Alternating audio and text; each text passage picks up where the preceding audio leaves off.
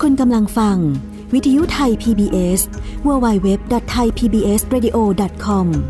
จากนี้ไปรับฟังรายการ ห้องเรียนฟ้ากว้าง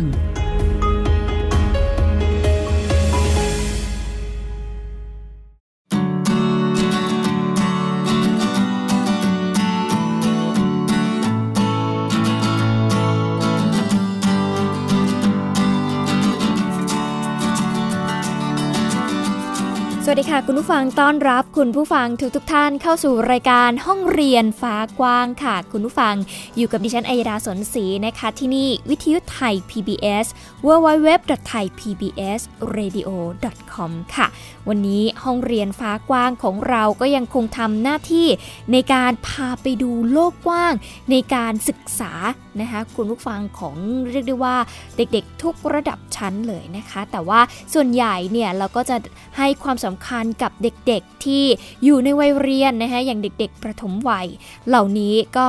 เป็นเรียกได้ว่าเป็นวัยที่ เปิดรับการเรียนรู้มากเป็นอันดับต้นๆเลยก็ว่าได้นะคะส่วนระดับมหาวิทยาลัยหรือว่าระดับต้นระดับสูงคุณปายก็มีความสำคัญเช่นเดียวกัน เพราะว่าในวัยนั้นก็จะก้าวเข้าสู่การร่ำเรียนเพื่อการพัฒนาเป็นบุคลากร เป็นบุคคลที่ดีในระดับชาติเลยก็ว่าได้นะคะคุณผู้ฟังวันนี้ค่ะ เราก็เลยจะ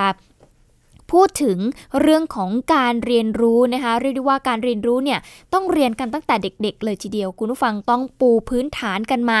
อย่างยาวนานนะคะตั้งแต่เด็กๆ จนถึงโอ้โหวัยรุ่นกันเลยทีเดียว ทีนี้เรื่องของการเรียนค่ะ การเลือกที่จะเรียนนั้น ก็เป็นเรื่องที่โอ้โหเราต้องคิดหนักเหมือนกันเนาะอย่างเช่น ตอนที่จะเรียนมหาวิทยาลัยเนี่ยดิฉันก็คิดเหมือนกันนะว่าเอ๊ะ ถ้าเกิดไปเรียนต่อในระดับมหาวิทยาลัย จะเรียนคณะอะไรดี เพื่อที่จะตอบโจทย์ชีวิตของตัวเองในอนาคตนะคะ ทีนี้แต่ก่อนเนี่ยเด็กๆหลายคนอาจจะรู้สึกว่าจะเรียนอะไรให้ตอบโจทย์กับชีวิตตัวเองอจะเรียนอะไรเพื่อที่จะ ตอบโจทย์ว่าเราชอบอะไรไม่ชอบอะไรนะคะคุณผู้ฟังแต่ว่าทุกวันนี้เนี่ยนอกจากจะชอบหรือไม่ชอบแล้ว เราต้องมาวิเคราะห์ด้วยว่า ตลาดแรงงานของเราณปัจจุบันนี้เนี่ย เขาต้องการแรงงานแบบไหน ซึ่งมันจะมีส่วนสำคัญมาก ๆ เลยนะคะ ที่เมื่อคุณเรียนจบไปแล้วเนี่ย คุณจะมีงานทำหรือเปล่านะคะ ยิ่งโดยเฉพาะในยุคนี้ค่ะ คุณผู้ฟังประเทศไทย 4.0 เนี่ยนะคะก็เป็นยุคที่มีเทคโนโลยีเข้ามามากมายนะคะ ดังนั้นการเรียนในยุคปัจจุบันนี้เนี่ยเด็กๆ หรือว่าน้องๆ ที่กำลังก้าวเข้าสู่รู้มหาวิทยาลัย หรือว่าเรียนอยู่ในระดับชั้นอื่นๆ อาจจะต้องปูพื้นฐานตัวเองเพื่ออนาคตแล้วล่ะค่ะเมื่อการเรียนในปัจจุบันนะคะคุณผู้ฟังเป็นแนวทางสำหรับการดำเนินชีวิตเนาะอย่างที่ดิฉันอธิบายไป ทั้งการดำเนินชีวิตทั้งในอนาคต ดังนั้นการวางแผนเรื่องการเรียนจึงจำเป็นมาก ๆสำหรับนักเรียนที่กำลังจะก้าวเข้าสู่รั้วมหาวิทยาลัย สะสมประสบการณ์ก่อนที่จะไปเผชิญกับโลกแห่งความเป็นจริง ในการประกอบอาชีพนะคะ มีงานวิจัยจาก World Economic Forum ปี 2016 นะคะคุณผู้ฟังเขามีการเปิดเผยค่ะว่า 65%ของนักเรียนประถมจะจบมาทำงานในอาชีพใหม่กว่า 5 ล้านอาชีพในปัจจุบัน จะถูกแทนที่ด้วยเครื่องจักรอัตโนมัติในปี 2020 นี้ค่ะ ช่อทิพประมูลผลนะคะซึ่งเป็นผู้จัดการการตลาดประจำประเทศไทย หน่วยงานการศึกษานิวซีแลนด์ ได้มีการเปิดเผยระหว่างการสัมมนาในหัวข้อ มองอาชีพใหม่สำหรับแนะแนวเด็กไทยยุค 4.0 นะคะว่าประเทศนิวซีแลนด์เนี่ยเป็นประเทศที่มีการเตรียมความพร้อมเรื่องอนาคตสำหรับนักเรียนเป็นอันดับหนึ่งของโลกเลยค่ะ และหน่วยการศึกษานิวซีแลนด์เองก็ ได้เห็นถึงการพัฒนาด้านการศึกษาของเยาวชนไทยเป็นอย่างมากนะคะ เนื่องจากว่าเราเนี่ยมีการทำงานร่วมกับมหาวิทยาลัย แล้วก็โรงเรียนต่างๆ ในประเทศไทย มีการจัดอบรมคุณครู นักเรียนแล้วก็ให้ความรู้ด้านการพัฒนาศักยภาพการใช้ภาษาอังกฤษนะอีกทั้งแลกเปลี่ยนเทคนิคการเรียนการสอนในแบบนิวซีแลนด์โดยการนำเอาข้อดีของการสอนแบบนิวซีแลนด์เนี่ยซึ่งจะเน้นไปที่การปฏิบัตินะคะคุณผู้ฟังฟัง แล้วก็ส่งเสริมการคิดวิเคราะห์ และสร้างสรรค์เนี่ยมาปรับใช้กับการเรียนการสอนแบบไทย เพื่อที่จะพัฒนาการศึกษาไทยก้าวไปข้างหน้าอย่างมีประสิทธิภาพนะคะทีนี้การก้าวเข้าสู่ยุคเทคโนโลยีดิจิทัลนะคะทำให้ระบบการเรียนการสอนการทำธุรกิจต่างๆ เองก็เปลี่ยนไปค่ะ แล้วก็ในอนาคตเองเทคโนโลยีดิจิทัลเนี่ยจะมีบทบาทมาก ๆ ต่อการวางอนาคตเด็ก มากยิ่งขึ้น โดยเฉพาะอาชีพที่จะเติบโตในตลาดอนาคตนั่นเอง มีอะไรบ้างเราไปดูกันค่ะ ก็จะมีธุรกิจ Virtual Reality นะคะเป็นการสร้างภาพเสมือนจริง ที่จะแพร่หลายในเกมต่างๆ ซึ่งในอนาคตเนี่ยจะพัฒนาไปสู่การทำโฆษณาแล้วก็ภาพยนตร์ค่ะ ซึ่งอาชีพที่เกี่ยวข้องกับธุรกิจนี้ก็จะเป็นพวกนักพัฒนาซอฟต์แวร์ VR นักผลิตวิดีโอ 360 องศานะคะนักออกแบบนักตัด ต่อนัก VR บำบัดนะคะการชำระเงินในโลกเสมือนจริงที่ปรึกษากฎหมายได้นั่นเองนะคะก็ในอนาคตเนี่ยอาชีพเหล่านี้ก็จะ แพร่หลายมากยิ่งขึ้นนะคะ คุณผู้ฟัง ต่อมาคือนักวิเคราะห์ข้อมูลค่ะ เมื่อเข้าสู่ยุคที่ผู้คนสามารถเข้าถึงข้อมูลต่างๆ ได้อย่างง่ายดายแต่ว่ามันจะมีสักกี่คนคุณผู้ฟังที่สามารถจะวิเคราะห์ในเชิงลึกได้ แล้วก็สามารถนำมาใช้ประโยชน์ได้จริง ดังนั้นนักวิเคราะห์ข้อมูล จึงจำเป็นมาก ๆสำหรับยุคในอนาคตนะคะที่จะต้องโอ้โหมาวิเคราะห์กันว่าข้อมูลไหนมันน่าเชื่อถือข้อมูลไหนมันเชิงลึก แล้วก็นำมาใช้ประโยชน์ได้ อันนี้นะคะก็เป็นอีกหนึ่งอาชีพที่น่าสนใจในอนาคตค่ะ ต่อมาคือนักยุทธศาสตร์การค้าปลีกนะคะที่สามารถที่จะวางช่องทางการขายให้สามารถเข้าถึงลูกค้าได้ทุกช่องทาง นะคะ เรียกได้ว่าเป็นการทำการตลาดที่โอ้หลากหลายนะ สามารถเชื่อมต่อการตลาดแล้วก็การขายทั้งออนไลน์ แล้วก็ออฟไลน์นะคะสามารถที่จะเอา 2 ช่องทางนี้มาเข้าด้วยกันได้ เป็นการทำให้ลูกค้าเนี่ยเข้าถึงสินค้าได้อย่างสะดวกแล้วก็ง่ายมากยิ่งขึ้นนั่นเองนะคะ ต่อมาก็คือนักพัฒนาซอฟต์แวร์การใช้เสียงในการสั่งการ ทุกวันนี้เนี่ยเทคโนโลยีไม่ใช่ต้องมา search มาพิมพ์ แล้วนะคุณผู้ฟัง เราสามารถที่จะพูดแล้วก็สั่งการได้เลย ทุกวันนี้เริ่มมีเทคโนโลยีอย่างเช่น รถนะคะรถยนต์เนี่ยก็เริ่มมีระบบนี้กันมากขึ้นแล้ว และต่อไปในอนาคตเชื่อว่าคอมพิวเตอร์เอยโทรศัพท์มือถือต่างๆ มันจะใช้ระบบนี้กันมากขึ้น ดังนั้น นัก พัฒนาซอฟต์แวร์การใช้เสียงก็น่าสนใจนะคะ นอกจากนี้นักออกแบบดิสเพย์สินค้าค่ะ โดยใช้ภาพเสมือนจริง โดยใช้ร้านที่ไม่ต้องใช้หุ่นหรือว่าสินค้าจริงมาใช้ในการตกแต่งร้านนะคะ อันนี้ก็เป็นนักออกแบบ นอกจากนี้ยังมีนักดูแลความปลอดภัยในโลกไซเบอร์ น่าสนใจมากค่ะคุณผู้ฟัง บ้านเราถ้า ถ้ามองในในภาพของความเป็นจริงแล้วก็จะมีตำรวจในการที่จะดูแลรักษาความปลอดภัยในชีวิตของเราใช่ไหมคะ แต่ว่าทุกวันนี้เนี่ยเราใช้ชีวิตในโลกออนไลน์ หรือว่าในอินเทอร์เน็ตกันมากขึ้น มันอยู่ในโอ้เป็นโลกไซเบอร์ก็ว่าได้นะฮะดังนั้นนักดูแลความปลอดภัยในโลกไซเบอร์เองก็เป็นที่ต้องการแน่นอนในโลก อนาคตนั่นเองค่ะ นอกจากนี้ยังมีอาชีพต่างๆ อีกมากมายเลยทีเดียวค่ะ คุณผู้ฟังที่ยังเป็นที่ต้องการของตลาดนะ ไม่ว่าจะเป็นด้านการแพทย์ ด้านสาธารณสุข พลังงานทดแทน กฎหมายต่างประเทศ และสิ่งแวดล้อม เทคโนโลยีการผลิตอาหาร นักคิดคอนเทนต์การตลาด การวิเคราะห์ข้อมูลนะววิทยาศาสตร์ แล้วก็การเงิน อันนี้ก็ยังเป็น อาชีพที่ตลาดยังคงต้องการอยู่นะคะเพราะว่าโอ้ถ้าจะนำเอาเทคโนโลยีมามาทำอย่างเช่น การแพทย์อย่างเงี้ยมัดผ่าตัดมาอะไรก็ อาจจะเป็นไปได้ยากนะคะ ดังนั้นก็ต้องใช้ฝีมือคนกำลังคนอยู่นะคะ ซึ่งอนาคตเนี่ยอาชีพหลาย ๆ อย่างเนาะอาจจะถูกแทนที่ด้วยเครื่องจักรกล การพัฒนาศักยภาพ ด้านองค์ความรู้ แล้วก็การปรับตัวให้เข้ากับกับยุคสมัยเนี่ยมันก็จะช่วยให้เราสามารถที่จะทำงานได้อย่างง่ายขึ้นนะคะโอกาสในการประกอบอาชีพของเด็ก ๆ ในอนาคตเนี่ยแน่นอนว่ามันขึ้นอยู่กับ ทักษะแล้วก็ความรู้รวมไปถึงประสบการณ์ของคุณด้วยนะ ที่จะนำมาประยุกต์ใช้ให้เกิดประโยชน์ดังนั้นน้องๆ ในยุคปัจจุบันนี้ใครที่เลือกเรียนอะไรอยู่นะคะ มันไม่ใช่ความชอบของตัวเองอย่างเดียว แต่คุณต้องนำเอาโลกอนาคตหรือว่าความเป็นไปของโลกในยุคปัจจุบันนี้มาวิเคราะห์กับสิ่งที่ตัวเองจะเรียนด้วย เพราะมันจะไป support คุณในอนาคตอย่างแน่นอนค่ะ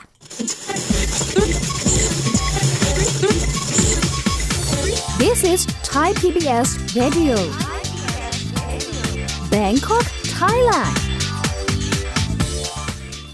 เอาละค่ะ คุณผู้ฟังค่ะนี่ก็คือช่วงแรกของห้องเรียนฟ้ากว้างในวันนี้นะคะ ที่นำเอาเรื่องราวเกี่ยวกับ การเลือกที่จะเรียนในอนาคตนะคะว่าคุณจะเลือกเรียนอะไรดีนะคะเพราะว่าในยุคปัจจุบันนี้ก็เปลี่ยนไปเยอะเลยทีเดียว ถ้าเกิดเราเห็นนะคะสถานการณ์ของไม่ว่าจะเป็นนะคนที่ทำงานธนาคารนะคะก็มีการ ปรับลดพนักงาน แล้วก็ใช้เทคโนโลยีกันมากขึ้นนะคะก็เห็นเป็นตัวอย่างแล้วว่าทุกวันนี้โลกมันเริ่มเปลี่ยนดังนั้น เราคิดจะเรียนอะไรต้องคิดให้ดีๆนะคะ เดี๋ยวเราพักกันสักครู่ค่ะ คุณผู้ฟังช่วงหน้ากลับมาติดตาม เป็นเรื่องของการเรียนรู้ของเด็กๆค่ะ ไม่ใช่แค่เรียนในตำราเท่านั้น แต่การเล่นก็ยังมีความสำคัญกับพวกเขาเหมือนกัน จะเป็นอย่างไรติดตามกันได้ในช่วงหน้าค่ะคุณกำลังฟัง วิทยุไทย PBS www.thaipbsradio.com จากนี้ไปรับฟังรายการ ห้องเรียนฟ้ากว้าง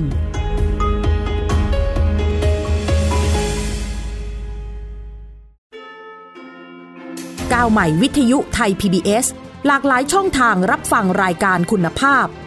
ฟังและดาวน์โหลดผ่านเว็บไซต์ thaipbsradio.com ผ่านแอปพลิเคชัน Thai PBS Radio บนสมาร์ทโฟน และชมรายการสดผ่าน Facebook Thai PBS Radio สนใจเชื่อมสัญญาณรายการ โทร 02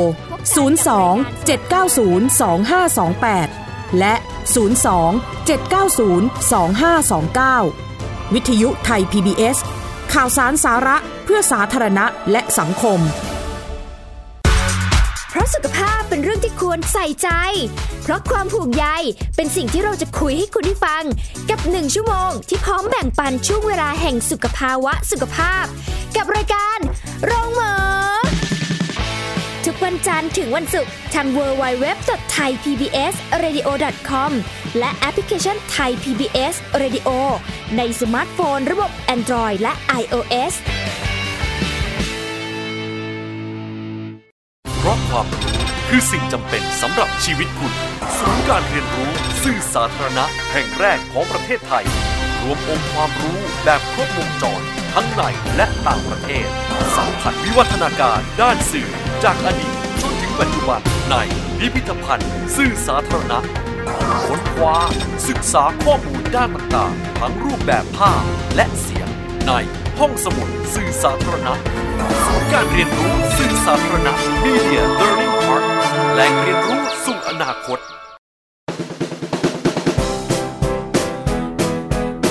วิทยุไทย PBS ร่วมกับเครือข่ายวิทยุเพื่อเด็กและสังคม เนรมิตพื้นที่สร้างสรรค์สำหรับเด็กและครอบครัว ขับเคลื่อนการเรียนรู้สู่การเปลี่ยนแปลง ทุกวันจันทร์ถึงศุกร์ 16 นาฬิกาถึง 18 นาฬิกา ทาง www.thaipbsradio.com แอปพลิเคชัน Thai PBS Radio และสถานีวิทยุในเครือข่ายวิทยุเพื่อเด็กและสังคม ทั่วประเทศ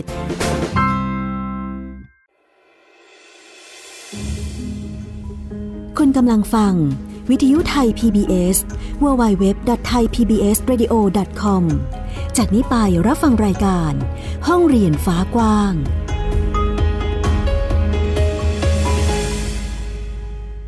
ลับเข้าสู่ช่วงที่ 2 ของรายการห้องเรียนฟ้ากว้างค่ะ คุณผู้ฟัง อยู่กับเราที่นี่วิทยุไทย PBS www.thaipbsradio.com ค่ะ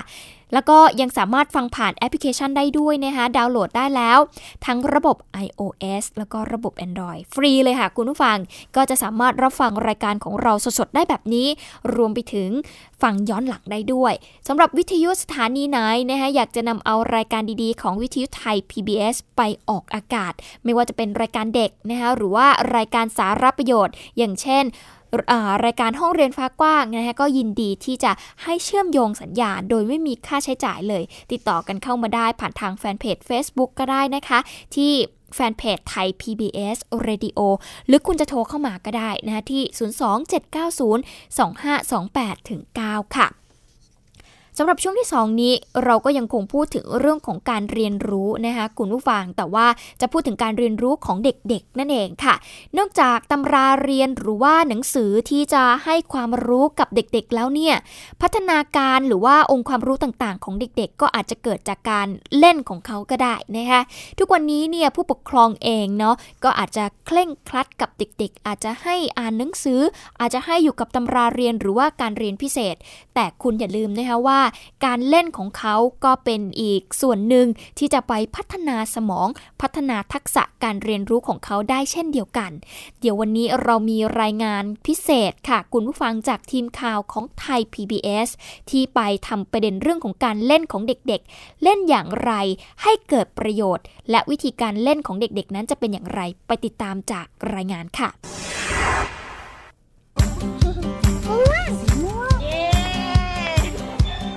เรียนให้เหมือนกับเล่นนะครับ การพัฒนาการมันจะต้องอาศัยเล่นเป็นตัวนำด้วยแหละ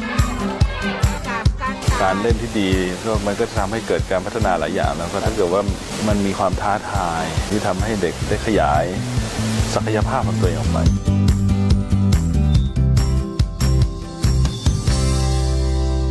ว่าการเล่นคือโลกทั้งใบของเด็กปฐมวัยก็คงจะไม่ผิดนักนะคะ ที่ผ่านมาจึงมีข้อถกเถียงตั้งแต่ว่าของเล่นควรเป็นแบบไหน ใครจะต้องเล่นกับเด็ก วิธีการเล่นไปจนถึงพื้นที่การเล่น มีมากหรือน้อยไปกันแน่ในบ้านเรา แต่ก่อนจะไปหาคำตอบเรื่องนี้ อยากรู้จริง ๆ ค่ะ คุณผู้ชมที่มีลูกหลานอายุไม่ถึง 8 ขวบ อยากให้ลูกเล่นหรือเรียนมากกว่ากัน มีลูกสาวอายุเจ็ดขวบครึ่ง ลูกสาวครับคนเล็ก คนโต 6 ขวบค่ะ แล้วก็คนเล็ก 3 ขวบ 5 ขวบค่ะ การเล่นมันจะควรจะมีมากกว่าเรียน คิดว่าเล่นสำคัญกว่านะคะการพัฒนาการมันจะต้องอาศัยเล่นเป็นเป็นตัวนำด้วยแหละครับ เย้ทายฟาร์มเมอร์เรียนให้เหมือนกับเล่นนะครับ ไม่ใช่วิชาการเดียวคือให้ใช้เอ่อสิ่งที่แบบอยู่รอบตัวที่สามารถประยุกต์ใช้ในการเรียนได้ เล่นแต่ว่าได้เรียนรู้ไปด้วย เล่นฮะชอบเล่นอะไรบ้างไหนเล่าให้ฟังหน่อยครับ อืมชอบเล่นสนามเด็กเล่น ไปคู่ๆกันนะคะเพราะเรียนอย่างเดียวก็จะเครียดไป ชอบเรียนค่ะเพราะหนูอยากเรียนเก่งๆค่ะ ชอบเล่นค่ะ เพราะว่ายังเป็นเด็กอยู่ค่ะ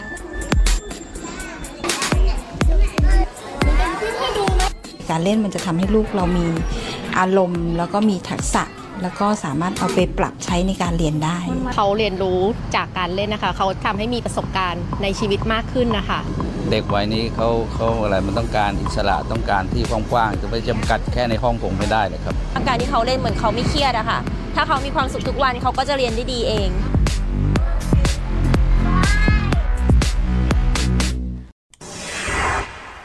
เชื่อว่าผู้ปกครองหลายท่านเองนะคะก็น่าจะมีความคิดเห็นไปในแนวทางเดียวกันเนาะว่า การเล่นเองก็มีส่วนสำคัญเหมือนกันที่จะทำให้เด็กๆนั้น เขาได้พัฒนาทักษะการเรียนรู้ของตัวเอง อาจจะไม่ใช่ในเชิงของวิชาการ แต่ว่าด้าน EF หรือว่าการคิดวิเคราะห์ หรือว่าการแก้ไขปัญหาก็เกิดจากการเรียนรู้จากการเล่นของพวกเขาเนี่ยแหละค่ะคุณผู้ฟัง ก็ใครที่ตอนนี้อาจจะยังนึกภาพไม่ออกนะคะว่าเอ๊ะ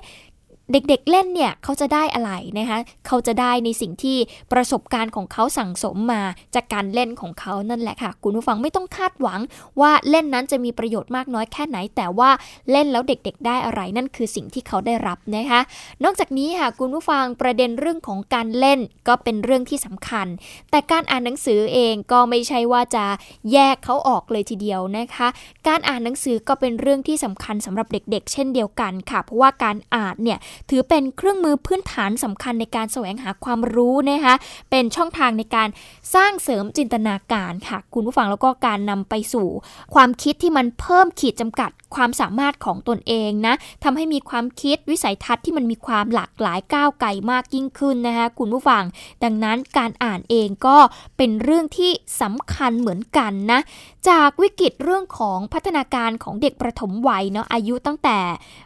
หนึ่งขวบนะคะคุณว่าตั้งแต่แรกเกิดเลยก็ว่าได้มาจนถึง 6 ปีเนี่ยมีผลการสำรวจจากกรมอนามัยกระทรวงสาธารณสุข พบว่าเด็กไทยมีพัฒนาการด้านภาษาเนี่ยล่าช้าสูงขึ้นเรื่อยๆนะคะ โดยในปีล่าสุด 2557เด็กๆ ที่มีพัฒนาการด้านภาษาล่าช้าเนี่ยมีถึง 38.2%เลยทีเดียว ซึ่งการที่มีพัฒนาการด้านภาษาที่มันล่าช้าเนี่ยคุณผู้ฟัง มันจะไปส่งผลเสียต่อ การพัฒนาทักษะด้านอื่น ๆ อย่างเช่นเรื่องของการสื่อสารนะคะการพัฒนาด้านอารมณ์นะคะหรือว่าสังคมนะคะดังนั้นการส่งเสริมการอ่านก็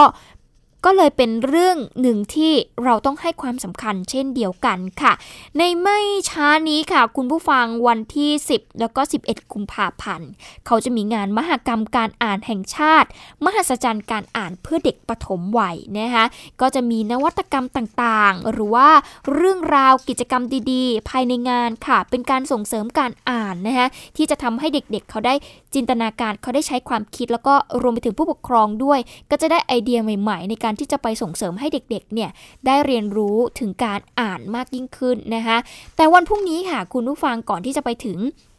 กิจกรรมเรื่องของมหกรรมการอ่าน เราจะมีโอกาสได้พูดคุยนะคะกับ ผู้เชี่ยวชาญ หรือว่าคณะทำงานที่ทำงานเกี่ยวกับการส่งเสริมการอ่านของเด็กๆนะคะ จะมาเล่าให้เราฟังถึงความสำคัญของการอ่านว่ามันมีความสำคัญอย่างไร และมันจะไปพัฒนาองค์ความรู้ของเด็กๆ ได้อย่างไรบ้าง ต้องติดตามกันในวันพรุ่งนี้รับรองแน่นอนว่าคุณจะเห็นถึงความสำคัญของการอ่านนะคะว่าทำไมเราต้องส่งเสริมเด็กๆ ให้เขารู้จักอ่านหนังสือกันมากขึ้น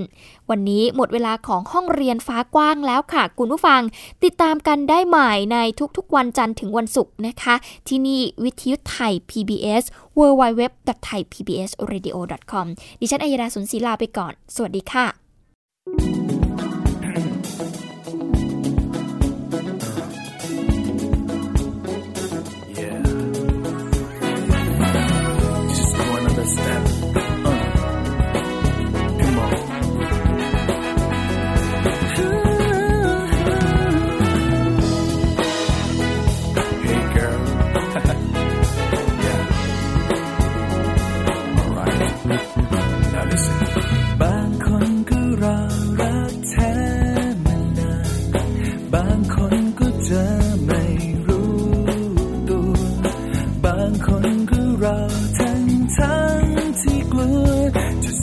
ไ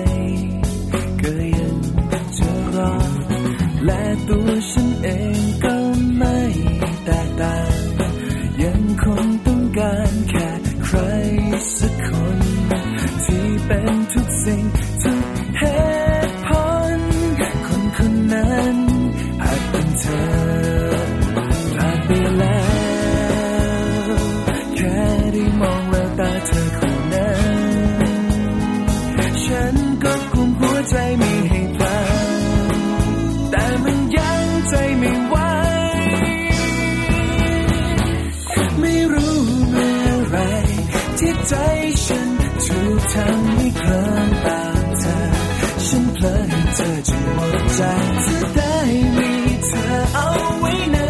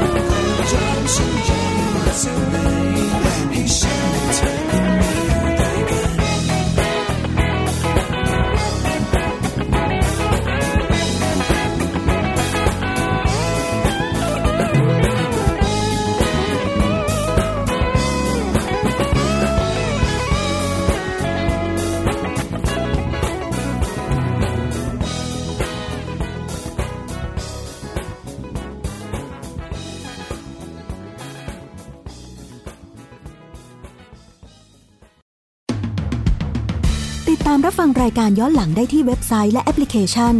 ไทย PBS Radio ไทย PBS Radio วิทยุข่าวสารสาระ เพื่อสาธารณะและสังคม